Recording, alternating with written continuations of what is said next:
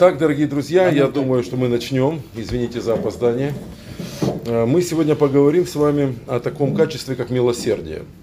Я думаю, что в силу ваших, э, вашей занятости, в силу ваших, вашей деятельности, тех святых задач, которые перед вами стоят, вам нередко приходится сталкиваться с тем вопросом, которому мы сегодня и посвятим наше занятие.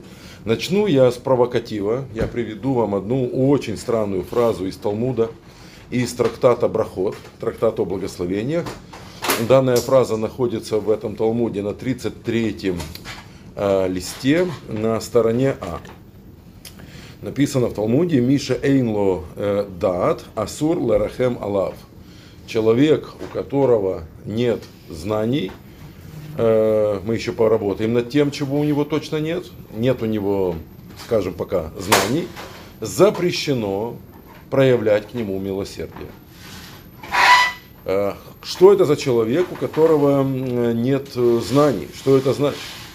И более того, я хочу, чтобы мы сразу обратили внимание, здесь не сказано, не рекомендуется проявлять к нему милосердие. А прямым текстом написано, что это делать запрещено. Э, означает ли это, что это человек э, слабоумный? Или означает ли это, что это человек глупый?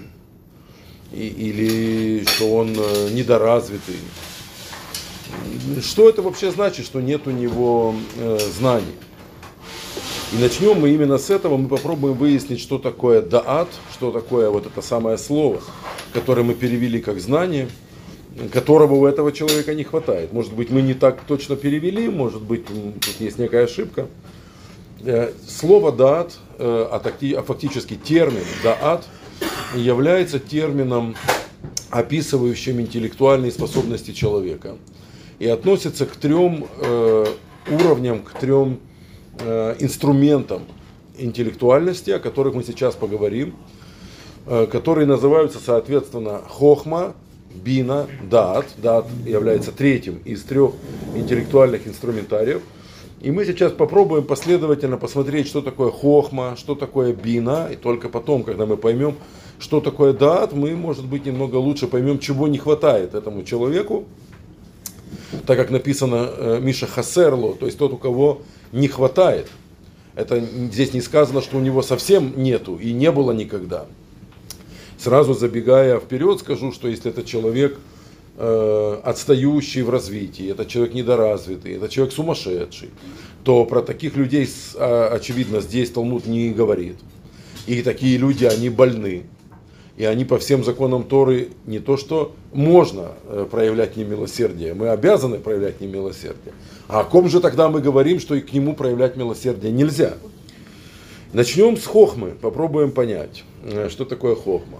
Когда человек стоит перед решением задачи, ученик открыл тетрадь, открыл задачник, читает там какая-нибудь алгебра, он смотрит на эту задачку как баран на новые ворота. Он на нее смотрит и вообще ни о чем, ничего ему на ум не приходит, в голове еще стучит футбольный мяч, крики гол, штанга. Он вообще в другой системе, он смотрит на эту алгебру и вообще это как будто не к нему. Глядит, глядит в эту задачу, и вдруг какой-то проблеск, вдруг происходит какое-то фактически озарение, и наш ученик из 6 Б, он вдруг у него меняется лицо, совершенно другая мимика лица. И у него округляются глаза, приоткрывается рот обычно. Э, и этот человек начинает делать довольно странные вещи. Он начинает делать так. Ой-ой-ой, подожди, подожди. Да, да, да, да, да. Ой, ой, ой, кажется, кажется. Ой, кажется, я понял, кажется. Вот это вот момент озарения, когда пришла некая мысль, называется хохма. И мудрецы говорят, что вот в этом состоянии интеллекта он сейчас, вот в этом своем озарении, он видит всю проблематику задачи и видит все ее решение в целом. И поэтому ничего конкретного о решении задачи он сказать не может. Ну, если я бы сейчас его прервал в его ай-яй-яй, ой-ой-ой, подожди, подожди, кажется, кажется, мы бы его резко прервали и спросили, какой ответ? Ответа пока нет. Может быть, уже есть готовое решение, первое действие, второе, третье, тоже пока нет. А что тогда кажется, кажется, что тогда ой-ой-ой, что тогда такое ай-яй-яй, что, что он вдруг увидел? Он какой-то увидел свет в конце туннеля. И поэтому книга Таня говорит, что хохма – это как вспышка молнии. Человек, который заблудился в лесу. И он ходил, натыкаясь лицом на острые ветки, и спотыкаясь через какие-то коряги, и несколько раз врезался головой в ствол дерева. И ничего не, не предвещало, что он найдет выход из леса. Ночь, моросит какой-то мерзкий дождик, и он в этом лесу, и он вообще не понимает, куда ему двигаться. И вдруг, трах-тарарах, через весь небосвод яркая молния, и он вдруг понимает, что он стоит вообще, вот же тропинка в двух шагах от меня. И вот эта тропинка выводит к речке, вот мост. А вот за мостом, вот моя деревня, вот мой дом родной.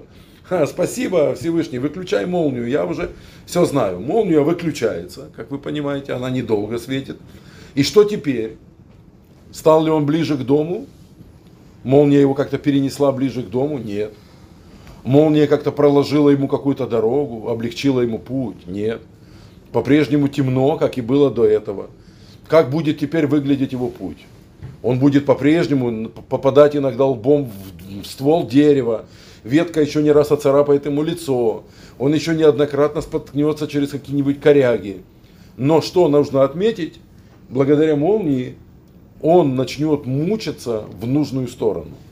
Если он до этого мучился в разные стороны, часто очень в ненужные стороны, то благодаря молнии теперь его старания, его мучения, его э, весь энтузиазм будет направлен в нужное русло. Он будет постоянно приближаться к цели, так как, в общем-то, направление молнии ему показала, основные ориентиры она ему предъявила, и когда он услышит шум речки, он уже поймет, что он действительно правильно двигается, он нащупает эти перила, он скажет, а, все отлично. Сказать, что теперь его путь гладок и лишен каких-либо препятствий, это, конечно же, не так.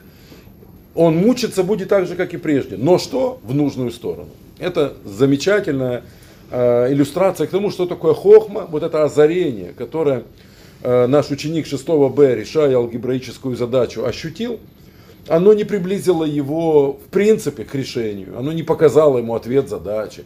Но какое-то вот нащупывание, хотя бы направление он а, смог а, в себе ощутить.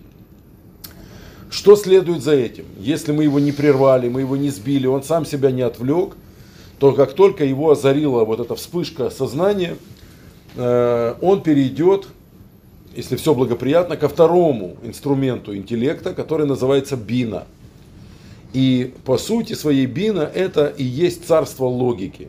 Вот здесь он возьмет себя в руки, он перестанет округлять глаза и приоткрывать рот, и ой-ой-ой, ай-яй-яй говорить, и тихо-тихо, подожди, подожди. Кому ты говоришь подожди, тут кроме тебя никого нет. Говорится в хасидских историях, что Миттл Ребе, в честь которого я несу имя э, Довбер, он, когда говорил э, Маймер, когда выступал перед хасидами и говорил свой спич, нередко многочасовой э, спич, э, он хлопал иногда рукой по столу так тихонько и говорил, тихо-тихо, подожди. И хасиды всегда как бы удивлялись, кому он это говорит. Так вот, однажды они набрались смелости и спросили его, Рэба, кому вы это все время? Мы же не перебиваем, мы же стараемся не мешать, или мы мешаем? мы как-то, может быть, там громко шелестим э, там, одеждой, шуршим, дышим громко, может, там как-то себя по-другому вести. Он говорит, это вообще не к вам. Я обращаюсь к своей бине, к своей логике, которая пишет у меня в голове, бегущей строкой, быстрее, чем я успеваю читать. То есть моя мысль бежит быстрее, чем я успеваю ее произнести, и она убегает. Подожди, подожди, я не успел это сказать. То есть я разговариваю со своим сознанием. Вот э, Бина, э, как царство логики, ее называют даже мудрецы в Кабале матерью мудрости. У нее очевидное выраженное женское начало. Для тех, кто более глубоко захочет эту тему исследовать, ему это может очень пригодиться. Половое разделение хохмы как, как, как отца мудрости, бины как матери мудрости и дат как дитя мудрости, как результат их взаимодействия. Вот что делает Бина? Я попробую на примере той же шестого класса задачки по алгебре немножко иллюстрировать. Если пример далек, тут люди давно уже забыли, что такое алгебра, да, то я вам желаю, чтобы ваши дети вас вернули немножко в царство, в царство алгебры. Я месяц назад подписался на канал, родительский канал в Ютубе, где э, э, родители учат, как с детьми решать алгебраические задачи. Поверьте, жизнь заставила. Я вдруг столкнулся с тем, что я не помню, как это делается, уж точно не помню, как объяснить. И какие можно приемы применять, и как, какое они еще не учили, это тоже важно.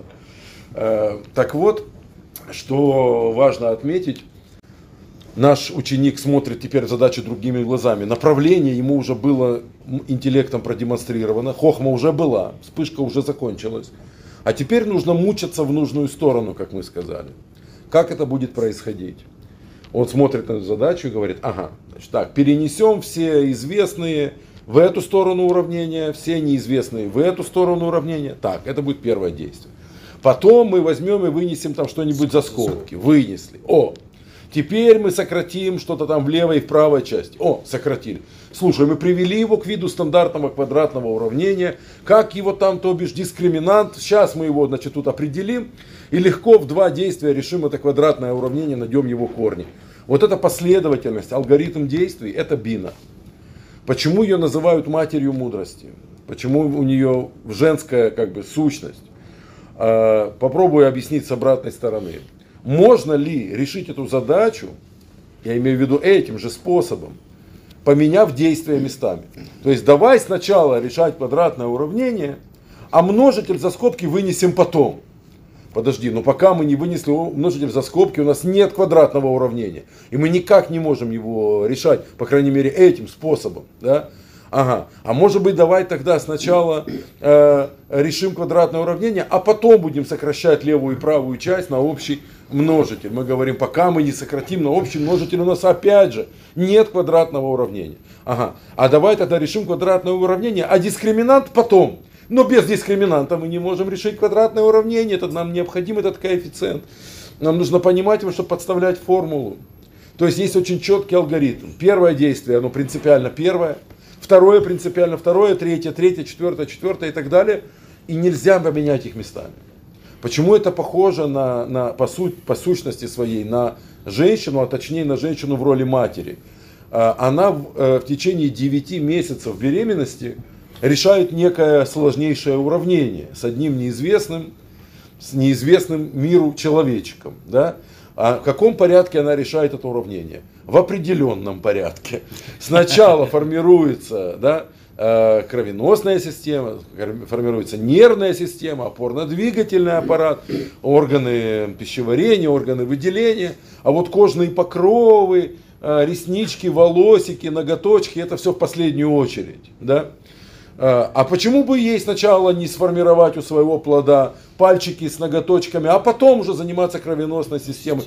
Таков алгоритм, потому что этим, этим пальчиком не на чем пока вырасти, потому что ручек нет. Да? Э, так, собственно, куда же прилепить-то эти замечательные пальчики с ноготочками, если нет ручек и ножек? И поэтому сначала давайте делать ручки и ножки. Так а как же мы будем делать без нервной системы? Так давайте сделаем нервную систему. Так давайте до этого сделаем кровеносную. Так давайте. Есть алгоритм. И первое действие это первое. Второе это второе и никак не иначе. Поэтому ее и называют матерью мудрости. Она в определенном, очень строгом порядке, который нельзя нарушать, выстраивает своего ребеночка от неких фундаментальных вещей, как здание, да, заканчивая какими-то архитектурными изысками, лепниной, карнизами красивыми, какими-то пилястрами, колоннами, портиками, это уже будет архитектурный изыск. Но фундамент прежде всего, потом стены, да, конные проемы надо оставить в этих стенах, чтобы потом не ломать. Там, дверные проемы, балки несущие, крышу потом будем украшать. Нельзя украшать до того как. И важно отметить, что слово бина, как, которое мы сейчас немножко исследуем, это слово однокоренное с глаголом ливнот, строить. То есть процесс строительства это тоже классический пример алгоритма, который нельзя нарушить. Нельзя сначала привести стеклопакеты, да, а, а потом заливать фундамент. Сначала заливаем фундамент, потом строим стены. В стенах оставляем оконные проемы, потом мы привозим стеклопакеты. То есть их некуда еще воткнуть, так что же их привозить-то? Зачем же на них тратиться, если сейчас вопрос в арматуре и в качественном э, бетоне? А в связи с этим зафиксируем в сознании, что бина это та часть рассуждений, где логика царит. Озарение необходимо, и это озарение будет похоже на роль отца в зачатии ребенка. Его роль длится долю секунды, но без его, без его участия Бина, как мать, как женщина, она не способна беременеть и вынашивать. Если не будет зачатия, то ей нечего вынашивать. Поэтому хохма, озарение нужно, увидеть направление мысли необходимо. Потом в этом направлении нужно по алгоритму последовательно двигаться. И тогда в результате у нас появляется с Божьей помощью дат, который есть целью нашего исследования и который крайне важно будет сейчас понять глубоко. А, для начала простое, скажем, дат это дитя мудрости, это результат взаимодействия озарения и алгоритма логики. Что получается у нас в результате их взаимодействия? Возникает знание, возникает опыт. Я приведу вам пример, на котором попробую проиллюстрировать, что дает нам дат. В детском саду воспитатель задала детям домашнее задание, что бывает редко, но иногда случается. Суть этого задания звучала примерно так. Попросите вашу маму, чтобы она вам нарисовала на листке зайчика. Нас интересует только контур зайчика. Вырисовывать его там глазки и ушки, разрисовывать розовым цветом его носик совершенно не обязательно. Контур зайчика нас интересует. Когда ваша мама вам нарисует зайчика, попросите папу, чтобы он вам наложил его на плотный картон или на фанерку и вырезал бы вам этого зайчика из фанерки. Выпилил лобзиком. И вы принесете вот этот вот шаблон, правильно я слово говорю, в детский сад. И вот приходят наши маленькие э, художники, каждый со своим зайцем. Мы вдруг обнаруживаем, что у нас 20 детей в группе, у нас 20 абсолютно разных зайцев. Каждая мама своего зайца срисовывала с открытки новогодней, с какой-нибудь э, игрушки срисовывала. Ну, попалась, конечно, мама профессиональный художник, она вообще сама из головы его изобрела. Но у нас нет двух одинаковых зайцев. Все шаблоны разные. А, сколько у мамы ушло времени на рисование зайчика? Ну, там, давайте округленно, ну, час там ушел у нее. Сколько времени папа выпиливал этого зайчика? Еще час. Пока он нашел лобзик, пока он нашел полотно, установил, в общем, ушел час. Соседу сходил. Да, да. Итак, э, на рождение этого зайца ушел час и еще час. Сколько времени занимает у ребенка поместить его на любую плоскую поверхность и обвести его карандашом? Пять минут. То есть наш ребенок этим зайцем, если воспитательница отвернется, он всю стену может покрыть этими зайцами, украсив да, э, внешний вид э, этого помещения своими зайцами. Это первое преимущество дат, когда у меня вновь задача, то есть наш мальчик 6 Б, вы еще про него не забыли, с алгеброй, он решил задачу. Но у него есть и вторая задача. Ему не задали ни одну, даже не две. Сейчас увидите, и третью даже задали. Вторая задача, он смотрит на, на нее, и он опять не понимает, да? И вдруг сразу срабатывает третья ступень интеллекта. Он, ему уже не нужно озарение, ему не нужна уже логика для решения, как в первый раз. Он говорит, так это же то же самое, только вместо x y, а вместо тройки пятерка, а так-то одно и то же. Абсолютно такая же задача. У него уже в сознании есть шаблон мышления. Ему не нужно опять изобретать. Он просто решает ее по существующему шаблону, который он только что родил в муках. Сначала в муках забеременел, потом в муках родил, а теперь может пользоваться. Да? Потом по шаблону делаем всех остальных. Да, он может решать, теперь таких задач может решить десяток, вообще не напрягаясь. Теперь чуть-чуть усложним ему задание. А, Дали третью задачу еще, последнюю, больше не будет на сегодня ему задач, отпустим этого шестиклассника гулять. А, он смотрит на третью задачу, она вообще другая, ну вообще не похожа. Ему опять нужна хохма, опять нужно озарение, потому что пока его нет. Он смотрит эту новую задачу и вдруг очень быстро срабатывает хохма, он говорит, это же то же самое, только в обратном порядке. Это обратная задача. Мы уже знаем ответы как бы, теперь нужно... То на умножение, а то на деление. Ну, как бы да, это просто противоположное действие. Это то же самое, только поменять местами это действие с этим действием. Другой алгоритм, он достаточно быстро решает другую задачу, которая подразумевает также, что озарение больше большого не требуется, ему хватает маленькой вспышечки, и он уже снова видит шаблон. Итак, первое преимущество в детском саду с зайцами, мы параллельно тут два сюжета да, смотрим – а, что на, на, на рисование, теперь на, на рисование зайца требуется минимум времени, потому что у меня есть шаблон. Мне не надо думать, мне не нужно быть опять художником. Мне нужно просто аккуратно его ставить на поверхность и обводить карандашом. Да? Это первое преимущество, мы выиграли по времени, у нас увеличилась скорость реакции, и мы можем этими зайцами покрывать гигантские поверхности. Но эта выгода не единственная. Более того, она не главная. Главная выгода, я сейчас о ней вам скажу, мы можем теперь обмениваться нашими зайцами. Я могу дать тебе мой шаблон, а ты дашь мне свой шаблон. Я могу нарисовать пол стены этими зайцами, потом взять у тебя другого зайца и обводить дальше другими. Знаниями можно меняться. Я не могу подарить тебе свое озарение, оно мое, оно и у меня не всегда бывает. Я сам иногда часами могу его из себя выдавливать, а его все нет и нет. Логику свою я не могу тебе дать, потому что у тебя из А и Б выходит совсем другое решение, не то, что у меня. Один психолог проводил когда-то такой мастер-класс, он написал на доске, попробуйте представить, чтобы я тут не тащил доску и не рисовал, это так просто, что не требует э, особых навыков. Он нарисовал, написал на доске э, букву А, ну, как бы так, чтобы не выдать вам тему, да, а, ан, скажем так, английскую букву А печатную он написал и английскую букву B, ну, латинскую Б. А, и спросил, но он не сказал, что это английский, он просто вот так изобр... нарисовал, да. он не говорил на каком это языке. И говорит, известно, что тут не хватает третьего символа. Пусть каждый выйдет к доске и напишет третий символ. И вышел один человек, первый, конечно, сразу написал букву С. A, B, C. Все. Тут остальные приуныли. То есть они тоже так хотели. Приходит другой человек и говорит, одну секундочку, а кто сказал, что это английские буквы? Нам этого не сказали. Значит, допустим, это кириллица, это русские буквы, это А. Это В. Тогда это В. Если есть А, Б пропустили, В написали, значит Г пропускаем, Д пишем. Тогда, тогда другая логика. Здесь не хватает латин, э, кириллицы, русской буквы Д печатной. Потому что мы пишем, как видно, алфавит через одну. Это логика. Вышел третий человек. И перед А написал букву Z. Перед А написал букву Z. Он говорит, это латинский алфавит. Но кто сказал, что не хватает символа на третьем месте? Может быть, не хватает символа на первом, на первом месте. месте. И тогда это последняя буква алфавита и две первые. И две первые. Алфавит закончился и начался снова. Вышел четвертый человек и поставил между ними плюс. Потому что не говорили, что не хватает символа в виде буквы.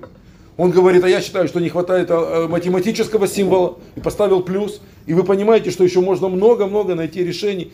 И если у меня в голове складно, так как-то само, логично, это первая мысль, что пришла, конечно, плюс надо поставить, потому что это математика.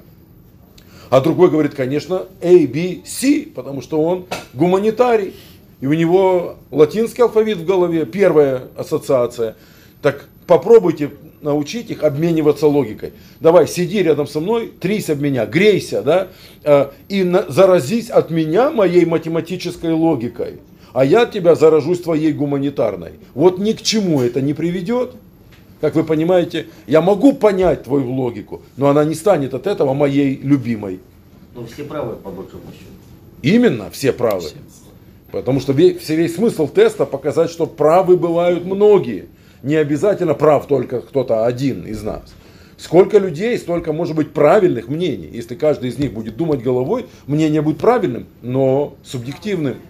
Окей? Соответственно, если мы шагнем немножко вперед, логикой обменяться тоже нельзя. А чем же тогда мы можем обмениваться?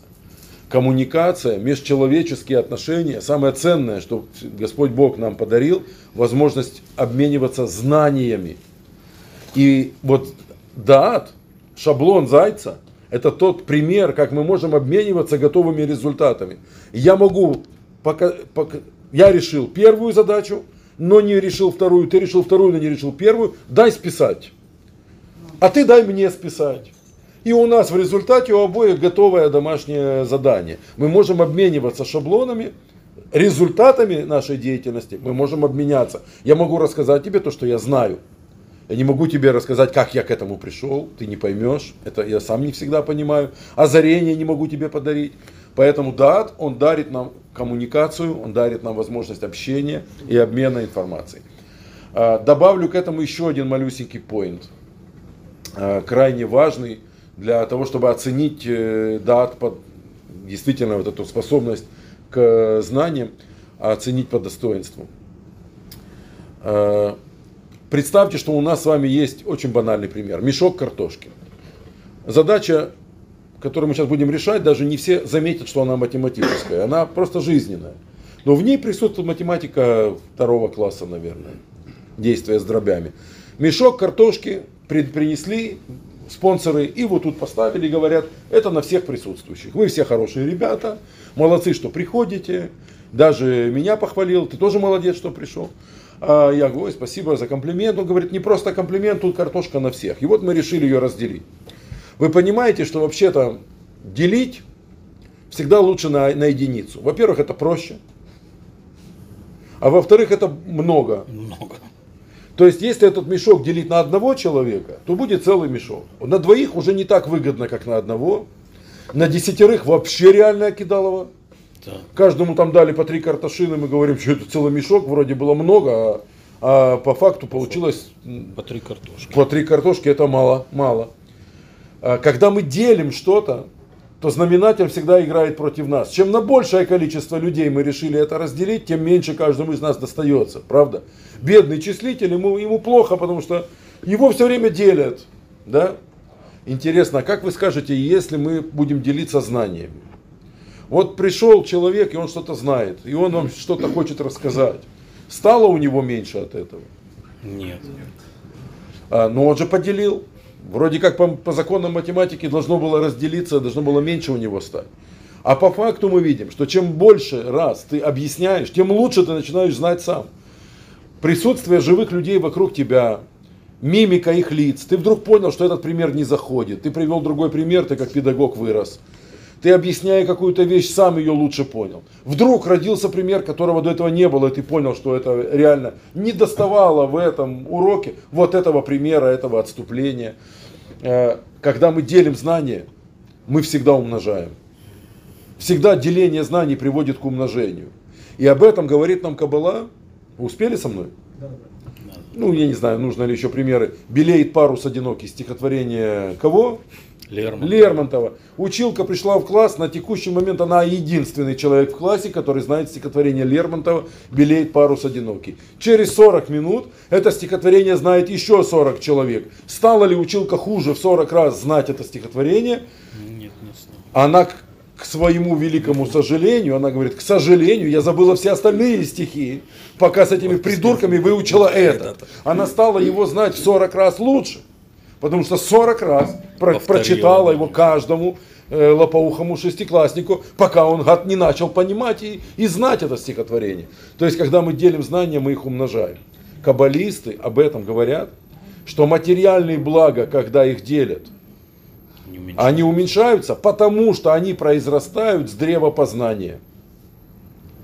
А духовные блага, когда их делят, умножаются, потому что они произрастают с древа жизни. И в этом принципиальная разница. Делая добрые дела, ты умножаешь. Преподавая какую-то тему, объясняя какой-то вопрос в, в святой области, ты умножаешь. Поделись улыбкой своей, и она еще не раз к тебе вернется. Умножение происходит. Енот пошел, улыбнулся в речку, ему улыбнулся оттуда другой енот, улыбок стало в мире больше. Умножение, значит, эта вещь произрастала от древа жизни. Это то, что ведет человека к познанию вечной жизни. А когда он делит какое-то имущество, это, к сожалению, надо признать, э, только увеличивает его жизненный опыт, благодаря которому он сказал, эх, надо было делить мешок на единицу. Это и математически проще, и на кухне гораздо выгоднее. Есть такой анекдот, не знаю, зайдет, не зайдет, но я его очень люблю. Встретились два человека. Один имел начальный капитал, а другой имел богатый жизненный опыт. И решили они сделать совместный бизнес. В результате тот, кто имел богатый жизненный опыт, наконец-то приобрел начальный капитал. А тот, который имел начальный капитал, приобрел богатый жизненный опыт. А, Вот, э, собственно, это и должно стать главной иллюстрацией к пониманию дат. А, переходим как бы во вторую часть, немножко поднимем планку, усложним наше исследование. Напрягитесь, как бы возьмите себя в охапку, В руки, это, да. это будет важно. Да. Первый раз мы встречаем в Торе слово «даат» э, в глагольной его форме «воеда» и «познал». И познал Адам Хаву. Совершенно верно. Это написано буквально в первой главе Торы «Ваяда Адам эт Хава» и познал Адам Хаву. Комментаторы говорят нам, что любому, кто читает эту фразу, очевидно, что речь идет о некой связи, в которую он вступил со своей женой. Почему же это действие Тора называет словом от глагола знание, от глагола, от глагола познание? Это не вполне понятно, почему так надо сказать. Ну, у Торы есть много как бы, слов, чтобы объяснить, что там они сделали, как они детей зачинали. Почему нужно выбрать именно это слово? Так как книга Баришит вообще является книгой архетипов, объясняют нам мудрецы, это для того, чтобы мы поняли, как работает познание человека. Это не для того, чтобы мы немножко разобрались в сексе, а для того, чтобы мы поняли, как действует область знания людей. Знание мы знаем только то, что претерпело в нашем мозгу определенную работу по связыванию этой информации с той информацией, которая находилась в нашем мозгу раньше. Если я не привяжу мысль сегодняшнюю к тому, что я уже знал раньше, о чем я уже думал, эта мысль потеряется. Например, по этой причине нужно обязательно, выйдя из урока, кому-то это побыстрее рассказать. Рассказать. Потому что пока, ты это не расскажешь, пока ты не попробуешь это увязать у другого человека, это не увяжется у, тебя. тебя. Бывает. Всегда. Вот не часто, а как преподаватель с 25-летним стажем скажу, вот практически всегда. Я не знаю другого случая. Если я вышел с урока, и я в течение дня или максимум двух, с каждым днем все меньше я чего могу рассказать. Как, если я это не передал кому-то, не пересказал, я не запомнил этот урок, во мне, во мне ничего не останется. А, При всех моих навыках запоминания я ничего не запомню, потому что я никому не рассказал. А, И тут я вам приведу такой, может быть, несколько банальный пример. но Это пример из моей жизни. Это мое детское, мое детское воспоминание, которое впоследствии, когда мне уже было там 30 с лишним, и я стал изучать очень так э, достаточно глубоко книгу Таня и дошел до поним- как бы исследования того, что же такое знание, мне очень пон- пон- понадобился этот э, детский опыт. А, Мы приехали с родителями в Одессу. Мне было 5 лет. Мы гуляли по Одессе, по Пушкинской. Папа мой большой фанат Одессы, он мог там часами о ней рассказывать, он очень любит, любил, к сожалению, нужно сказать, э, ее бульвары, домики, дворики. И вот он, а я сейчас тебе покажу, что такое настоящий одесский дворик. И мы, а чем он отличается от не одесского, От Днепропетровского. от Днепропетровского, от Ха- Харьковского дворика, что надо прям в Одессе в подворотни заходить.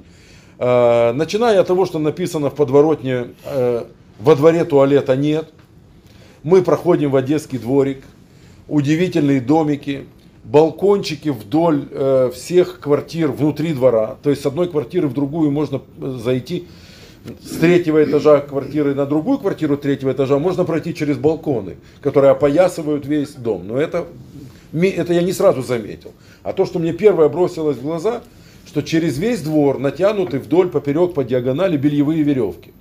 И на этих веревках сушится белье. И ни одна веревка не натянута параллельно земле. Веревка идет с третьего этажа на второй, со второго на четвертый. Все веревки диагональные, под разными углами, ни одной прямой веревки. Я раскрыл варежку, я удивился. Я видел, как на балконах сушат белье. И у, у нас на балконе. Прямые. Папа натягивает ровно, у папы руки с нужного места. А это кто придумал? И я стал и смотрю, мне 5 лет, я удивлен. И тут женщина, какая-то коренная одесситка, смотрит на нас из окна первого этажа. А что вы смотрите? И папа мне говорит, спроси ты. Он меня подначивает, потому что ну, как, его она может и послать, а меня вряд ли. И мы что-то интересное узнаем, как я потом уже понял, логику папы. И он, э, скажи, скажи. И я говорю, тетя, а почему так криво висят веревки? Она улыбается и говорит, деточка, кто с кем дружит, тот с тем и натягивает веревочку. То есть любопытное наблюдение сделал я в 5 лет, что жители третьего этажа не могут дружить с жителями третьего, Третьего этажа, этажа, вот как видно, потому что у них все на ладони, э, вся жизнь. друг напротив да, и друга. тут должна быть какая-то интрига, да, надо дружить с тем. Они могут дружить только с тем, кто не на одном уровне с ними. ну вот, а, то есть вы понимаете, что это общая веревка, да, и то есть тут будут и, и, и трусы этой семьи, и трусы той семьи на одной веревке. Надо как-то будет договориться. Вы по вторникам, мы по средам, чтобы не в один день, чтобы потом не делить э, бельишко. Это вообще что-то на себя нацепило, это вообще мое. А, вот, поэтому тут нужна определенная коммуникация. Даат – это связь. Умение связывать вещи, события, э, явления между собой – это и есть способность человека к запоминанию, способность человека к э, приобретению опыта. Происходит в твоей жизни какое-то событие, возьмем пустяшное событие, ты вроде бы вышел вовремя, как я сегодня, и я не подумал о том, что э, мое колено, которое вроде бы уже совсем перестало болеть, что оно сейчас хрустнет, и, и опять мне станет тяжело идти. Я еле, е- еле дошел. Быстро уже не получилось, уже хоть бы как-нибудь. Чему меня это должно научить? Что, знаешь, наверное, уже не 20 лет, наверное, надо или ездить на такси, или надо выходить заранее. И не надо как бы быть столь беспечным и думать, что все как-то само э, решится. Это чего от меня потребовала жизнь, чтобы я связал мое 15-минутное опоздание, эту физическую как бы неприятность, чтобы я как-то их связал между собой и сделал вывод в качестве опыта, надо выходить раньше, нельзя быть столь беспечным. Если пас доходит, да, пас вы принимаете, мы тогда смело шагаем дальше.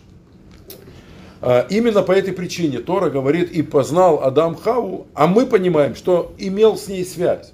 Потому что нет иной формы знания, чем Связаться. связаться с этой вещью, пропустить ее через себя и увязать ее на тех балкончиках, на которых, на которых будет сохнуть потом белье, связать одно с другим. Как это связано с этим? Если я связать не смог, я не запомнил. Мо- Моей памяти здесь нет, мое знание здесь не приобретено. Мне нужно полученную информацию с чем-то увязывать, с чем-то, что уже было раньше. В течение урока мне нужно связывать постоянно одну мысль со следующей и еще со следующей. Если я где-то прервал эту связь, не смог дотянуть веревку, я потерял. У меня урок состоял как будто из нескольких не связанных друг с другом частей. И вот теперь, когда мы поняли, что такое даат, это знание, еще раз по- по- подведу итог, которое является результатом связывания предметов, и людей, явлений, мыслей, каких-то ну, впечатлений между собой. Ну, одних знаний с другими знаниями. Можно и так сказать, да, согласен. Итак, мы говорим о человеке, у которого хасер даат, у которого недостаточно даат.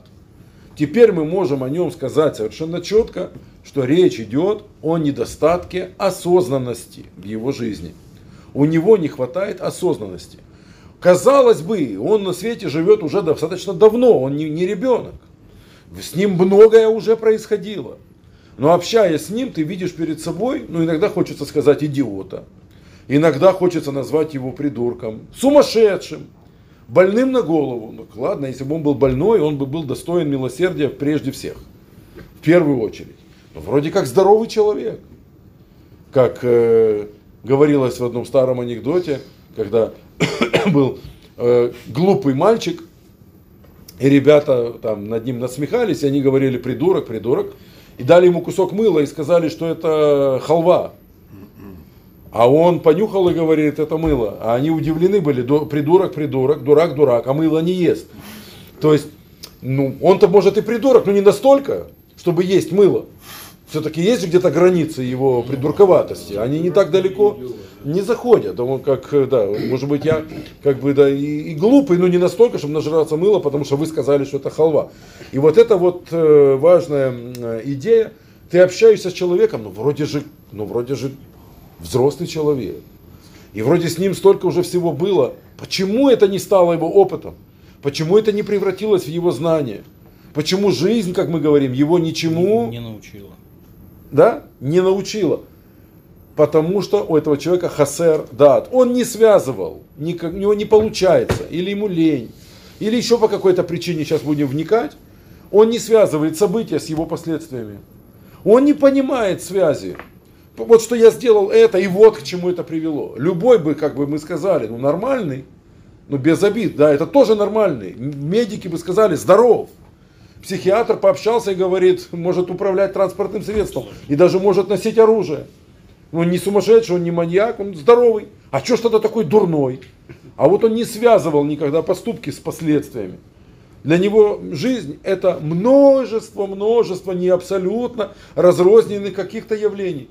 Он не видит связи между ними, он не дружит, как мы говорим, с головой. Вот для чего я привел пример про Одессу. И ему не с кем натягивать веревочку. Нет, ведь натягивают с кем дружат, а он не дружит с головой. Вот они с головой не, не натянули ни одной веревочки за жизнь. Он не понимает простых вещей. И здесь мы приведем э, пару примеров э, этой самой осознанности. Э, все восточные практики, я так скажу, персидские, индийские, китайские, японские духовные практики, потом чуть позже о иудаизме, да, они все заточены, они все направлены на пробуждение в человеке осознанности. Это основное действие, которое потребуют там, тибетские монахи, э, э, японские э, самураи. Они потребуют от человека, чтобы он воспитал в себе осознанность. Задумывайся. Это называется э, явление в современной э, психологии тремя буквами. С этого момента разговор очень серьезный. ОЗВ. Остановись, Задумайся, вспомни.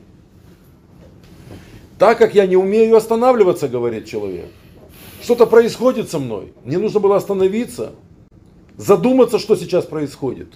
И вспомнить, что ведь я когда-то уже такое делал, и это к чему-то привело.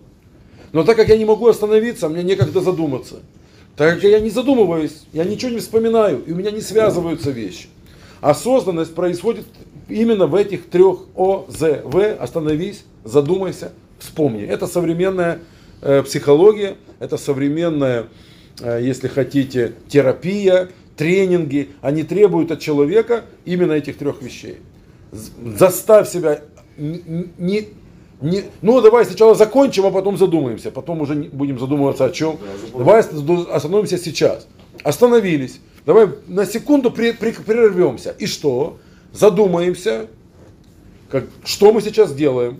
Если мозг действительно не атовизм, он по-прежнему еще нужен нам, мы еще иногда им пользуемся, он выдаст тут же информацию. Что-то в прошлый раз было уже такое. Да? Как один человек, сильно пьющий, сказал, что все неприятности в моей жизни начинались после слов да что там ее оставлять, тут уже немного осталось, давай добьем. Ну, как бы там немного уже осталось, так что там ее оставлять? Он говорит, а вот надо было оставлять. Потому что если бы я в эту секунду не, не сразу рукой давай, а остановился бы на секунду, я бы сказал, в прошлый раз уже такое было. И что было дальше? А дальше что-то я там долго-долго не помню. А потом вдруг прихожу в себя, и мне страшно от того, что я вижу. Белый халат. Да, почему-то один говорит, э, один человек, это анекдот вам расскажу, приходит к психиатру и говорит, э, тот спрашивает, на что жалуетесь? Он говорит, доктор, у меня кошечка. Тот говорит, не понял. Ну как вам объяснить, доктор? У меня кошечка. Говорит, ну объясните. Он говорит, ну я прихожу домой, сажусь на диван, Включаю телевизор, смотрю, а возле телевизора кошечка. Проблема в том, что у меня дома, говорит, ну нет кошечки, она не, не, не живет у меня никакое животное, а она вот сидит. Потом моргну, нет кошечки. Переведу взгляд, а она у другой стены сидит. Моргну и нет кошечки. Потом смотрю, она в другом месте сидит. Доктор говорит, так это ж белочка. Говорит, нет, доктор, белочка на кухне, а это кошечка. Так вот э, этот зоопарк, да? Такой серьезный Современная психология как раз и черпает э, идею осознанности из восточных практик. Остановись, задумайся, вспомни. И в связи с этим сразу практический кейс из области иудаизма. Один очень крутой психолог, дорогой психолог, там стоит кучу денег к нему попасть на прием, однажды встретился с одним раввином, И в разговоре с этим раввином вдруг до этого психолога кое-что дошло. И он говорит, а ведь вы, говорит, соблюдающие люди, вы счастливые. В вашей жизни много осознанности. А Равин говорит, что он покраснел от, от удовольствия, но набрался все-таки как бы здраво, здравости мышления, спросил, объясни в чем. Он говорит, ты не можешь съесть кусок пищи, не задумавшись о том, какое благословение на нее говорить. То есть для тебя и для подобных тебе прием пищи, то есть еда, попросту, это не автоматический процесс, это процесс осознанный. Ты берешь в руки еду и ты говоришь, подожди, а я ел мясо или молоко? А интересно, это овощ или фрукт? То есть тебя жизнь, форма твоей жизни, Тора, не спрашивая твоего согласия, сказала тебе, остановись, задумайся, задумайся и вспомни. И таким образом твоя жизнь наполнена осмысленными поступками. Ты не можешь действовать по накатанной дорожке, доведя себя до автоматизма. Соблюдающий человек совершает гораздо меньше автоматических движений, чем не соблюдающий. Классический пример, который когда-то привел мой э, учитель. Он говорит, человек, любой из нас с вами, все совпадения случайны, это без обид. Просыпается ночью, как говорил э, Кашпировский, потому что зазвонил будильничек. То есть ваш мочевой пузырь заставляет вас проснуться и отправиться в недалекое путешествие да, в одно небольшое помещение вашей квартиры. Да? Человек встает с постели, он сначала садится на постели, он находит тапочки, он надевает их, он идет по коридору. Я прошу обратить внимание, он все это делает, так и не проснувшись. Он практически еще и даже и не перестал спать. Ну, глаза то открыты, то закрыты так по-хорошему посмотреть на, на него, и, ну, он-то на самом-то деле еще ну, почти спит, вот так я скажу.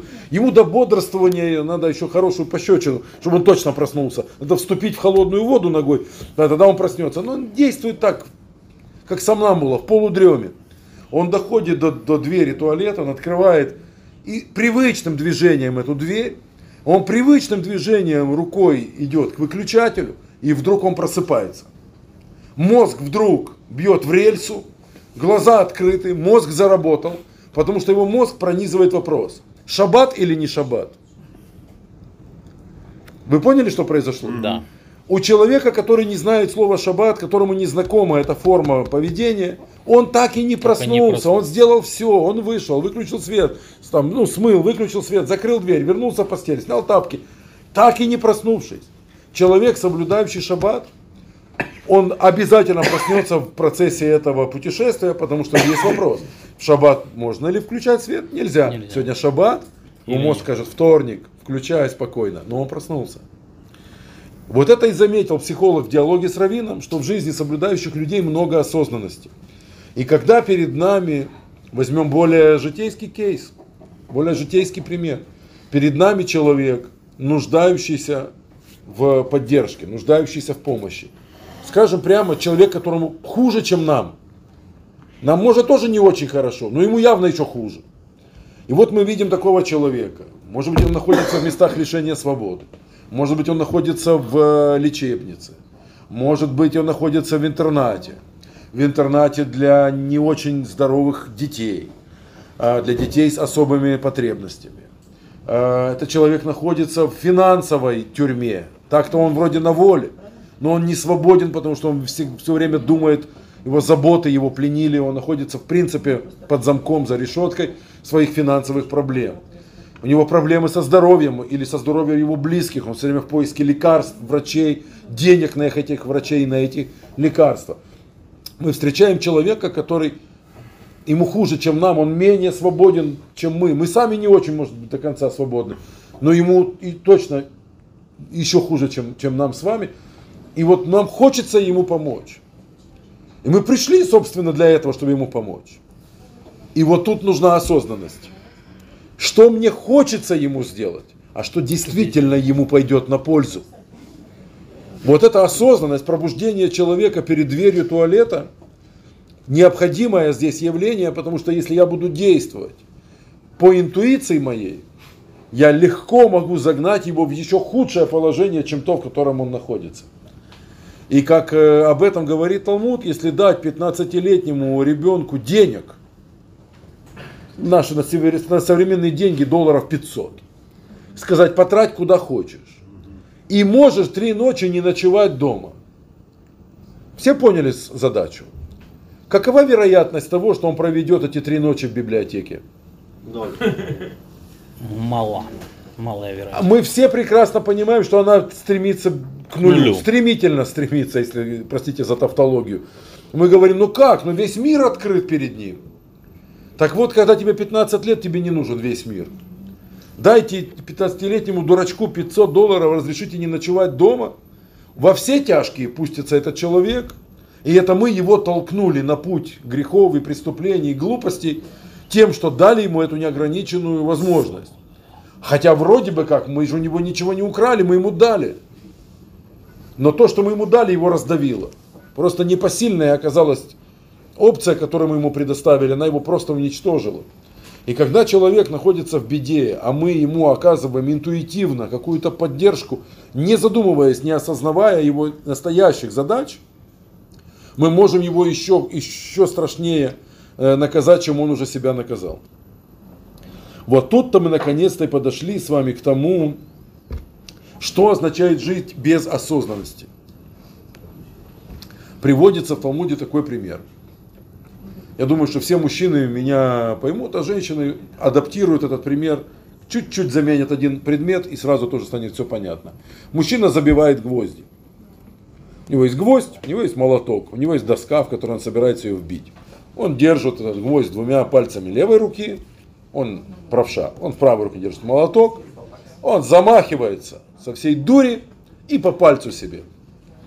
Спрашивается в задаче, если бы он знал, что ре- результатом этого замаха станет попадание по пальцу, не взял бы он молоток поменьше и не замахнулся бы он послабее.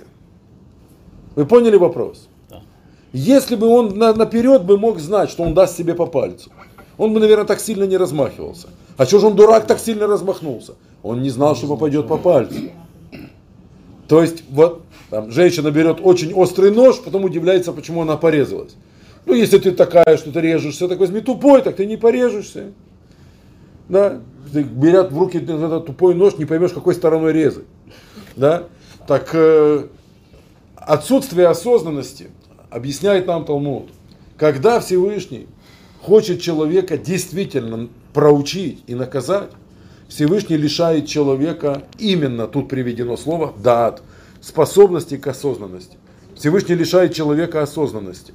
И после этого никакой Бог тебя не наказывает. Когда люди говорят, за что Бог меня так наказывает? Возьми свою жизнь под микроскоп, положи ее на лабораторное предметное стекло, и ты увидишь, что Бог тебя пальцем не трогал.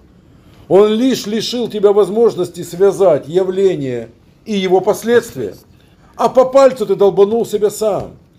Он просто скрыл от тебя, что вот этот замах, он замах молотком тяжелым по пальцу, а ты взял и грохнул себя по пальцу. Все, что мы причинили в этой жизни, мы причинили сами себе.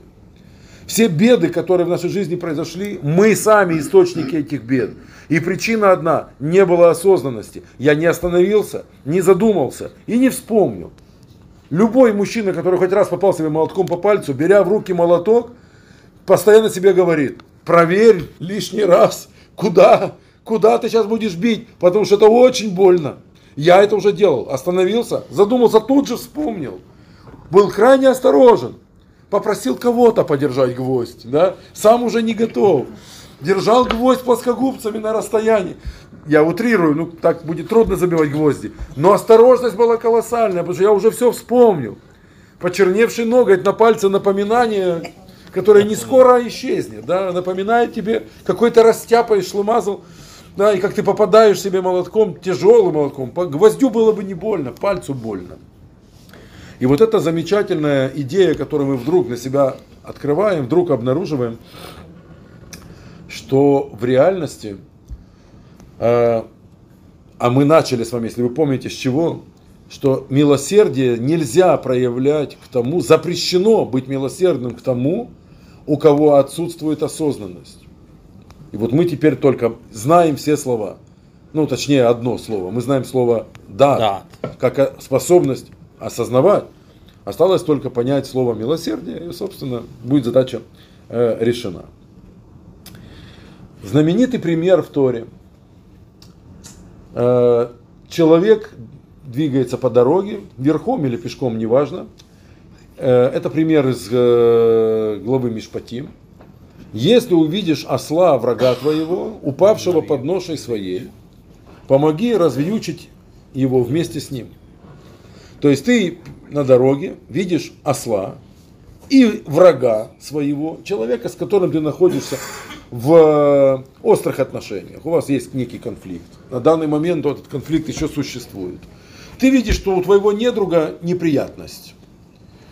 А, что тебе говорит Тора? Перебороть свое, как бы, свой эгоизм, свою обиду, может быть, свою гордыню. Ну, что там у тебя еще мешает тебе ему помогать? Перебороть это. И несмотря на то, что он твой враг, как бы Тора не говорит, подружись с ним. Да. Он говорит, помоги ему, потом дальше можешь его не любить. Но сейчас ему очень плохо, ему хуже, чем тебе. И это нечестно с твоей стороны, как бы наслаждаться его неприятностью. Ну ты же как бы с ним в спарринге. Ну так победи честно. Не пользуйся тем, что он упал. Ну, настоящие спортсмены, там, да, спортивное даже поведение. Ну, на ринге подскользнулся боксер и упал. А ты скорее его там пинать, добивать. Ну, это не спортивно. Пусть он встанет. Вообще для этого и рефери есть. Пусть он встанет. Пусть рефери убедится, что у него все в порядке, что это не, не, не нокдаун никакой. Что это не потому, что ты по нему там попал, или ты замахнулся, он от страха упал. Да? Э, боритесь честно. Ты говоришь, у меня на этого человека зуб. Тебе говорят, ну так борись честно. Победи его в честной борьбе. Ну, действительно, у вас какой-то спор, какая-то тяжба. Ну, победи его честно. Докажи ему, окружающим, что он козел.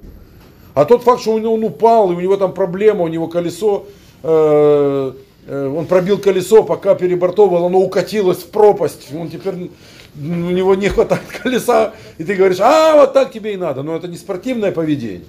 Вы же с ним не из-за колеса поссорились. Спорта был у вас в другом совершенно. Чего ж ты теперь празднуешь победу из-за того, что у него укатилось колесо? В этом не было конфликта, поэтому тут надо помочь. Потом дальше спорьте. Дальше там, не любите друг друга. Но это не повод как бы на нем отыграться. Да? Это кейс понятен? Я хочу глубже пойти. Помоги развьючить, это я уже понял. Что говорит Тора? Вместе с ним. Ну, технически не нужно объяснять, что такое развьючить. Да, чем это, ну разгрузить, чем... да. Разгрузить. Осел упал, он был нагружен Под нож, мешками, они да. привязаны, эти мешки, к нему. Ну понятно. понятно. Он не может встать вместе с мешками. И мешки нужно от него отвязать. Тогда осел сможет подняться.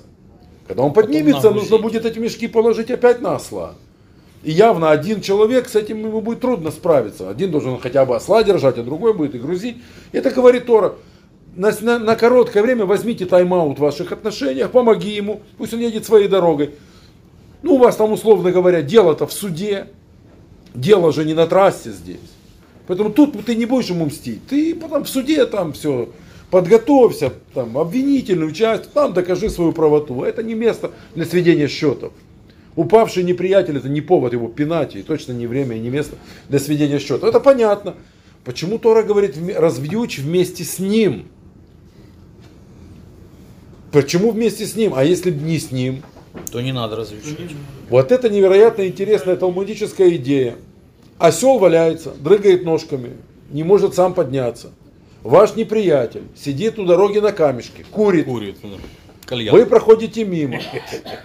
Он смотрит на вас и говорит, ты же у нас религиозный, А ну да. ты же ходишь на уроки, ты же в организации монотеистической, ты же человек богобоязненный. Про тебя он пишут, про тебя вот фотографии там на сайте публикуют. Ты же у нас человек, ну, простите, святой. Что ж ты смотришь, как страдает животное, как человек терпит убыток? Где ж твоя хваленая богобоязненность, гуманизм, человеколюбие? Где это все? Показуха сплошная. Да? Вот я знал всегда про вас, про всех религиозных, что вы чистые вообще все показушники. Это все только для галочки. А на самом деле никакого человеколюбия, никакого гуманизма. Что тебе Бог сказал? Тебе Бог сказал, помочь мне, а ты хочешь пройти мимо, козел. И ты, как, ну, ты не хотел быть козлом, но станешь лохом. Станешь лохом. Ты подходишь и начинаешь помогать этому ослу, а он сидит и курит. Так вот Тора говорит, для того, чтобы быть человеком порядочным, для того, чтобы быть человеком добрым, гуманным, вовсе не обязательно быть для этого лохом. Извините за это слово, у меня нет просто аналога более печатного. Запрещает Тора тебе быть лохом. Нельзя себя так вести, чтобы ты стал вот этим самым мальчиком для битья. Понятно? И если хозяин осла и хозяин товара, который в этих мешках сидит и курит, он не заинтересован в исходе дела, то я не должен быть больше его заинтересован в исходе дела. Мне Всевышний говорит, если он пытается и не может, тогда ты должен ему помогать. Если же он сам говорит, вы религиозный, вы и делайте. А я-то не религиозный, что, я же не говорил про себя, что я человек богобоязненный. Я буду курить, а ты работай. Так вот, не надо быть дурачком. Если он не хочет помочь сам себе, это его осел, это его товар. Там в этих мешках какие-то товары, осел постоянно пытается встать, он валяется из этого в раскачку, да, пытается встать. А там какие-то, какая-то керамика, она с каждой раскачкой там хрустит и дребезжит, и ты понимаешь, что этот осел еще немного покачается, и это уже стройматериал, а не керамика, да, это уже все просто черепки. Ну, микросхемы валяются в грязи вместе с ослом, ясно, что нет, этого лучше не становится. И, теб- и- и он не заинтересован в исходе дела. Он говорит, ну и что, ну я потерплю убыток. Но я же не лох поднимать своего осла, когда есть такие замечательные лохи, как вы. И вот тут говорит Тора, не надо помогать, не смей помогать. И теперь мы немножечко понимаем, что означает выражение. Мы подошли к краюшку ответа, и сейчас заглянем в эту пропасть. Да? Суть ответа. Нельзя быть милосердным к тому, кто лишен осознанности. Он не видит связи с тем, что его осел валяется, что его жизнь пошла под откос. Он не видит проблемы в том, что он алкаш, наркоман, что он очередной раз опять на те же грабли, что он опять в тюрьме, что он опять больной, что ему дали деньги на лечение больной мамы, а он отлично погулял неделю на эти деньги, а теперь опять собирает деньги на лечение мамы. Когда кончились деньги, опять стало жалко маму. А пока деньги были, было очень жалко себя. Так что ж я, неужели не могу сходить с пацанами нормально в ресторан? Деньги-то появились. Он не видит осознанности, что деньги эти даны. Привяжи веревочку к слову деньги, а другую к слову больная мама. Увидь связь, остановись, задумайся, вспомни. Что ты делал, когда этих денег не было? Ты горевал, что мама умирает. Теперь тебе дали эти деньги. Остановись. Ты говоришь, не могу остановиться, кони понесли. Да? Кони понесли, и я уже казино, ресторан. Девки, все отлично, жизнь удалась, я богат. А мама, мама, какая мама? Откуда у такого счастливого человека мама? Ты что? Потом деньги кончились, ой, мама, сказал он, когда деньги кончились. Ну, сразу вспомнил про маму. Да? И вот ему говорят, нам с вами говорят, ты хочешь ему помогать? Ты хочешь собрать ему денег? У него есть осознанность, он умеет связать то, зачем мы ему дали, с тем, кому надо эти деньги, ну, на кого нужно их потратить.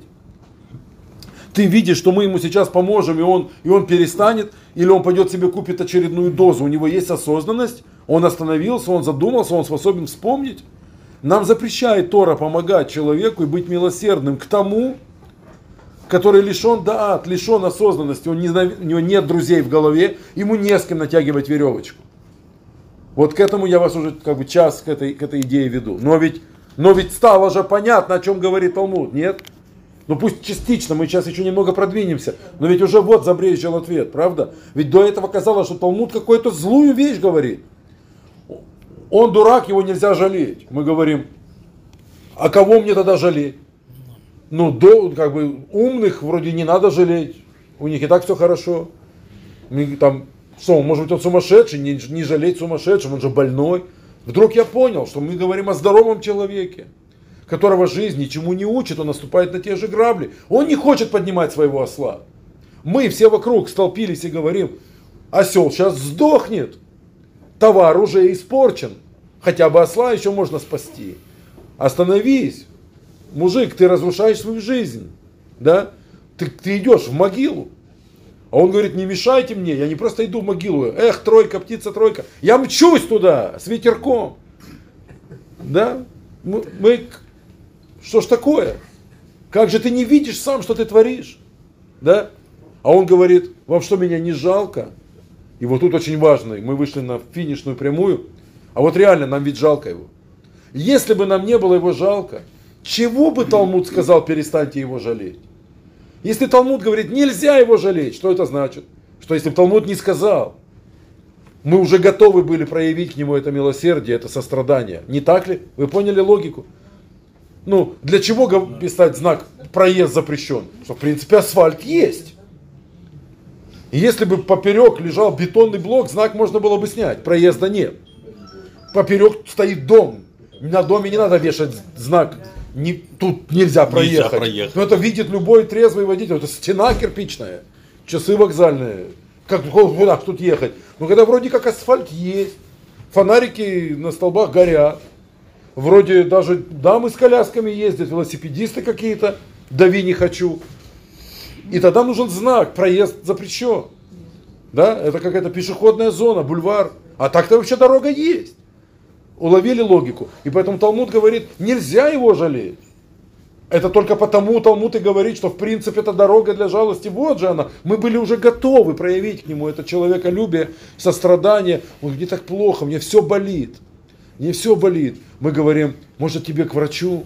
Он говорит, «Мы- я знаю, какое лекарство мне надо. Дайте деньгами, я сейчас сам куплю. Да? И мы уже почти полезли в карман. Ну, больной человек, знает, какое лекарство ему надо, стоит возле аптеки, Аптеки, да. говорит, я сейчас знаю, какое мне надо лекарство. Боярышник. Боярышник, да. Дайте мне денег, и я его себе куплю. Да? И мы уже почти полезли в карман. Нет, ну, наверное, да, что нам говорит Тора. Э, э, ты, ты его угробишь окончательно. Он и так не вполне. Да?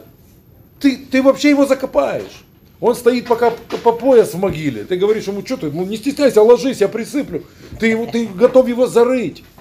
Идя на поводу своего человеколюбия, своей жалости, своего сострадания. Ведь нам реально его жалко. Если мы не, не конченые, извините, черствые, злые люди, нам, нам Бог говорит, я знаю, что вам его жалко. Я сделал людей такими, я, я вас люблю, говорит, за то, что вам жалко.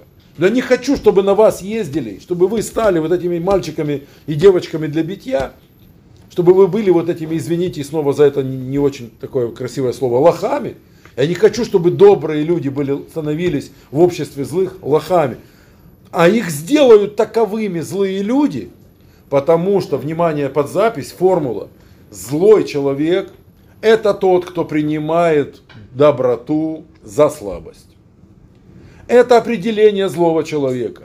Если все наше человеколюбие в его глазах выглядит как наша слабость, он постоял, поныл, мы полезли в карман, вынули, и он нам вслед говорит, попался, слабачок, да? Как я, а, лох это судьба, без лоха и жизнь плоха. Он еще поиздевается мне вслед. Потому что он считает, что он победил в этом спарринге. Он со своим валяющимся в грязи ослом, с испорченным товаром, который он вез на ярмарку жизни, он еще смеется над тем, кто помог ему этого осла поднять. Больше вам скажу, если такая теза, как квадратная скобка открывается. Человек сидит, просит милостыню. Проходит мимо прохожий, ой, жалко его. Ну реально, ну это не он не притворяется, что он инвалид, он инвалид. Нет одной ноги, не дай бог. Мы говорим, дам ему 5 гривен. Полезли в карман, дали 5 гривен. Спорим, он на завтра опять там. А что уходить-то? Место рыбное. Дают. Поэтому Талмуд говорит, наилучшая благотворительность – это дать ему в долг. В виде трудоустройства. То есть сказать человеку, ну, например, чтобы было понятно, я тебе сейчас куплю хлеба и молока, с завтрашнего дня ты приходишь вот по этому адресу, я тебе даю швабру и тряпку, ты моешь, и в результате ты получаешь не 5, не 20, сразу 200 гривен за мытье подъезда. Я соберу остальных жильцов подъезда. А, Это утрирует. Я привожу вам пример. Человека можно трудоустроить. Э, Он без ноги может сидеть, собирать шариковые ручки, колпачок. Марки клеить на стержень. конверт. Да, На Да. конверты клеить. любопытно, что тот, кто, кто там сидит, не хочет трудоустраиваться. Это классика жанра. Мы ему предлагаем работа по твоим силам, для твоих возможностей. Ты сможешь сам, как бы, смотря людям честно в глаза, смело в глаза, не побираться, а зарабатывать. Говорит, ты что, чтобы я такой, такой бизнес бросил? Вы что? Тут я гораздо больше имею совсем по-другому. И вот это невероятно интересное э, наблюдение. Есть анекдот, я вам расскажу, чтобы вас немножко так приподнять вам настроение. Э, пришел э, священник, православный священник, поп, батюшка, как правильно сказать, пришел в парикмахерскую. Говорит, немножко по- подстригите. Парикмахер его подстриг, и священник говорит, «Э, сколько с меня? Он говорит, я с служителей культа, с религиозных людей, я денег не беру. Ну, священник его там перекрестил, благословил и ушел.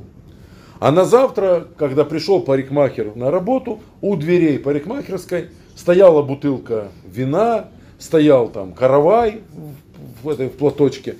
Э, благодарность, значит, от э, священника.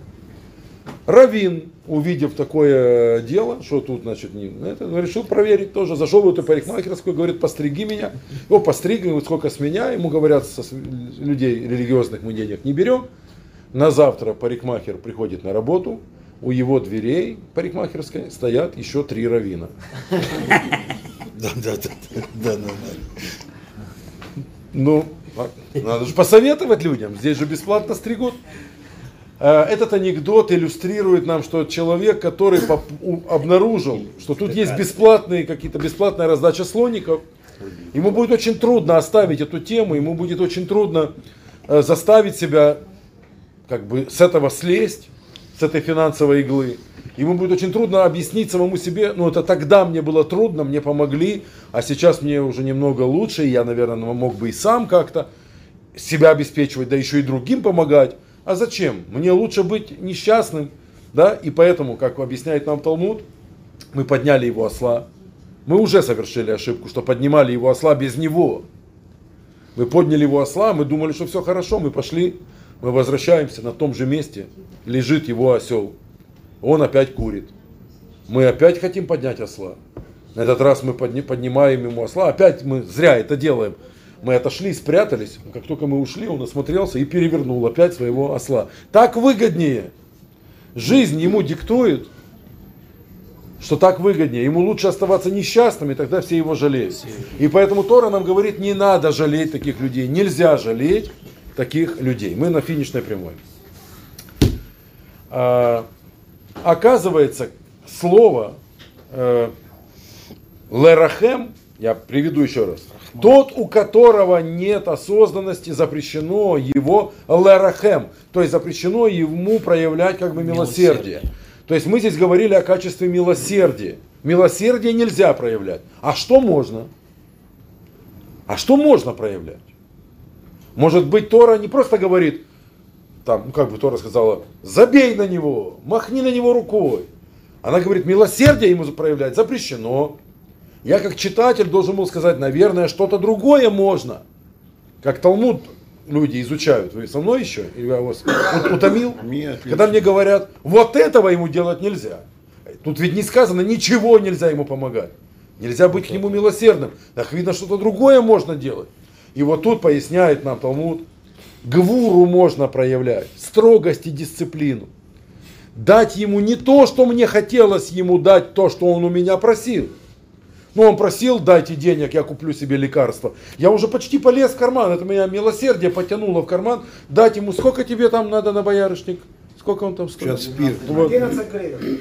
Видите, я не, видите, я не знал. Сейчас уже спирт. Вот и я чему-то научился. Да, да, да. Друзья мои, Боярышник так я уже полез в карман дать ему, как вы говорите, По 11 центру гривен, чтобы он полечился. Не продается? Нет. По центру Ребята, ну не об этом же урок. Это интересная тема. Я уже почти в полез в карман, потому что меня милосердие потянуло туда, и вдруг мне, и вдруг мне Талмуд говорит, остановись, милосердный, остановись, пока не стал лохом. Потому что сейчас станешь. Потому что злые люди принимают доброту как слабость. Ты в его глазах слабый. Такого, как ты, для него победить, объ- объегорить, обмешурить, обдурить, вокруг пальца обвести, это победа. Он воспринимает тебя как слабака, человека безвольного в своей доброте и милосердии. И я остановился. А что мне теперь делать? И вот тут тебе Тора говорит, помощь твоя ему. Это хорошо ведь, что тебе его жалко. Значит, он тебе не без- безразличен. Помощь должна идти из другой энергетики. Из истинного желания помочь ему в его деле, а не в том, чего он просит. Что ему нужно в его, в его реальной проблеме? В чем его проблема? Осознанности нет. Давай попробуем дать ему эту осознанность. Возможно, я сейчас утрированно скажу, но я надеюсь, вы меня поймете, что если он алкоголик, его надо лечить. И если я его возьму в бараний рог, простите, заломаю ему руки, одену наручники, может быть так. Я знаю, что я сейчас сгущаю краски. И насильственно его запихну в лечебницу, то, может быть, спустя год время бы показало, что я гораздо лучше ему сделал, чем дал ему денег на похмелку. Но он в эту секунду будет вырываться и кричать, что я жестокий. И мне не следует стесняться этого, что он так на меня кричит, потому что раз моя доброта для него слабость, так кто сказал, что моя жестокость это не доброта? Раз он живет в перевернутом мире, где добрые это слабые, добряки, они кто? Они слабаки, трусы и так далее. А теперь он называет меня жестоким. Так может быть он называет жестокостью силу и до настоящую доброту, ведь у него все вывернуто. И поэтому мне говорит Тора, надо помогать ему не в том, что он просит, это уж точно. И не в том, что мне захотелось ему сделать в первую секунду, а в том, что действительно нужно. Для этого мне нужна та же осознанность, которая нет у него. Я должен остановиться, задуматься и вспомнить. Ведь я вижу явно в жизни не первого человека с такой проблемой. Наверное, я уже видел пьющих. И сидевших, наверное, видел. И людей, которые семью свою разбили, наверное, я видел. И те, которые работать не могут на одном месте больше, чем одна получка. Получил и сразу ищу новую работу. А лучше авансом дайте, я сразу уволюсь. Да? А потом ищи свищи.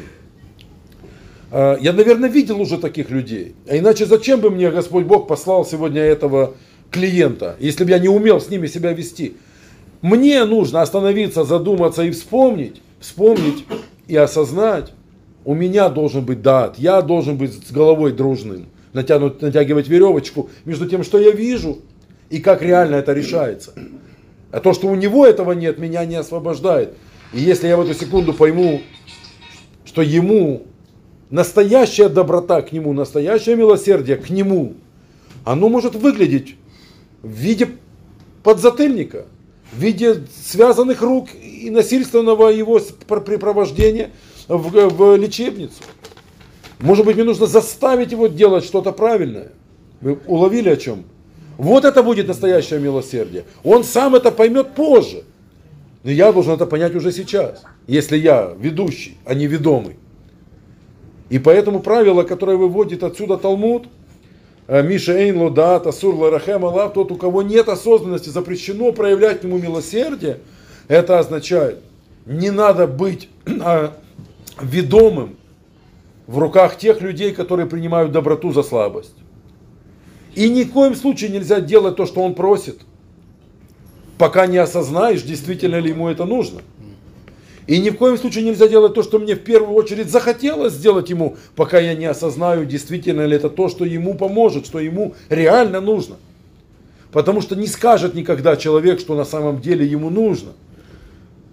Потому что он говорит, «Пом- помогите мне осла поднять, сам он сидит на камне и курит.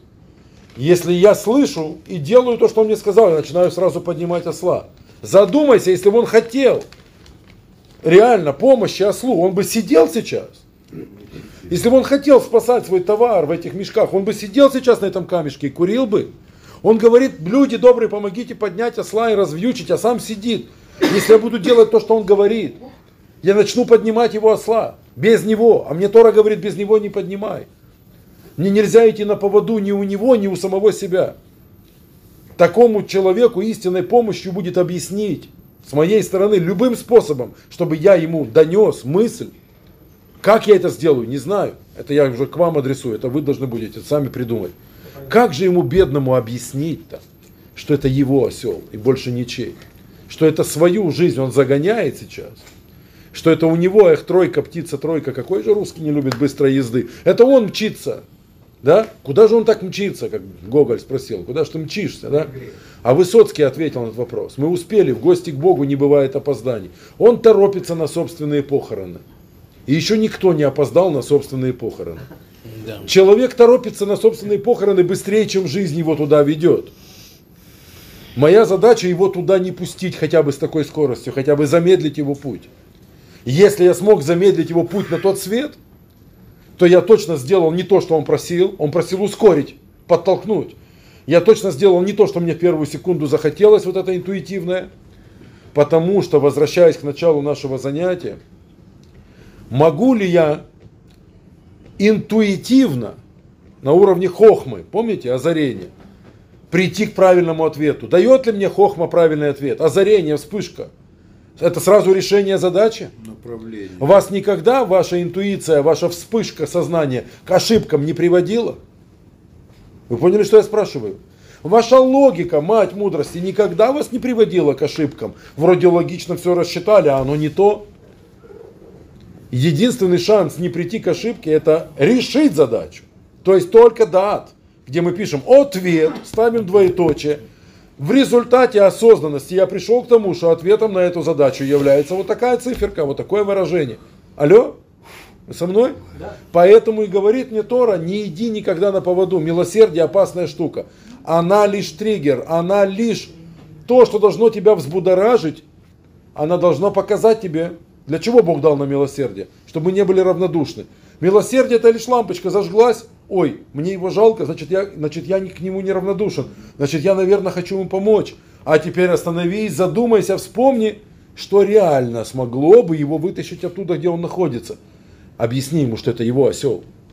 Покажи ему, что у него одна жизнь в этом мире, и он уже часть ее истратил на гонки, на на тройке, птицы тройки, на собственные похороны человек хочет приехать раньше всех.